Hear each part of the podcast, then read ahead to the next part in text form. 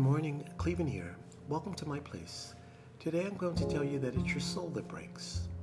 Healing will start once you realize that it's your soul that breaks, not your heart. You see, it's the heart that takes the credit, but it's the soul that takes the pain. When you learn to compartmentalize your pain in your soul, the healing process will begin.